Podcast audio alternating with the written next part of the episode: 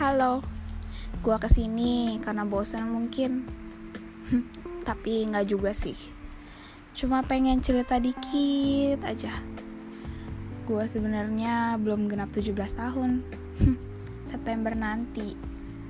Tapi udah banyak banget ngerasain yang namanya lack of self confidence dan udah ngerasain itu semenjak masuk SMP.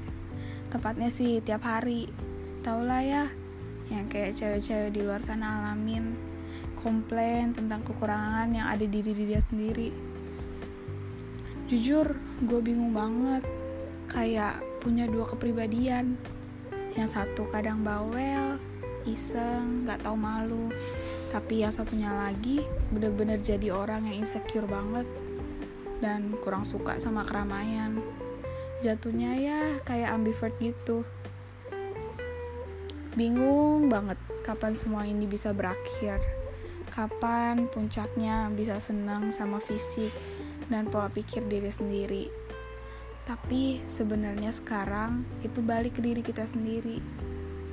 Balik ke gimana cara kita berpikir, juga gimana milih hal positif untuk masuk ke diri kita sendiri. Karena bentar lagi udah mau jadi dewasa gitu kan ada baiknya juga jadi nggak terlalu peduli alias cuek sama keadaan fisik. Karena masih banyak hal penting yang harus kita lakuin. Asalkan kita punya perilaku yang sopan baik dan juga bisa nyenengin semua orang. Ya gak sih?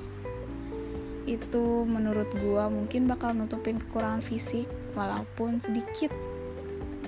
Ya intinya seberusaha mungkin bikin orang nyaman deket sama kita layanin orang itu selayaknya manusia dan dengan itu sih kalau menurut gua bisa membantu ngurangin rasa insecure karena ada kebanggaan sendiri dari diri kita yang bisa bikin orang lain nyaman dan bahagia bener gak sih?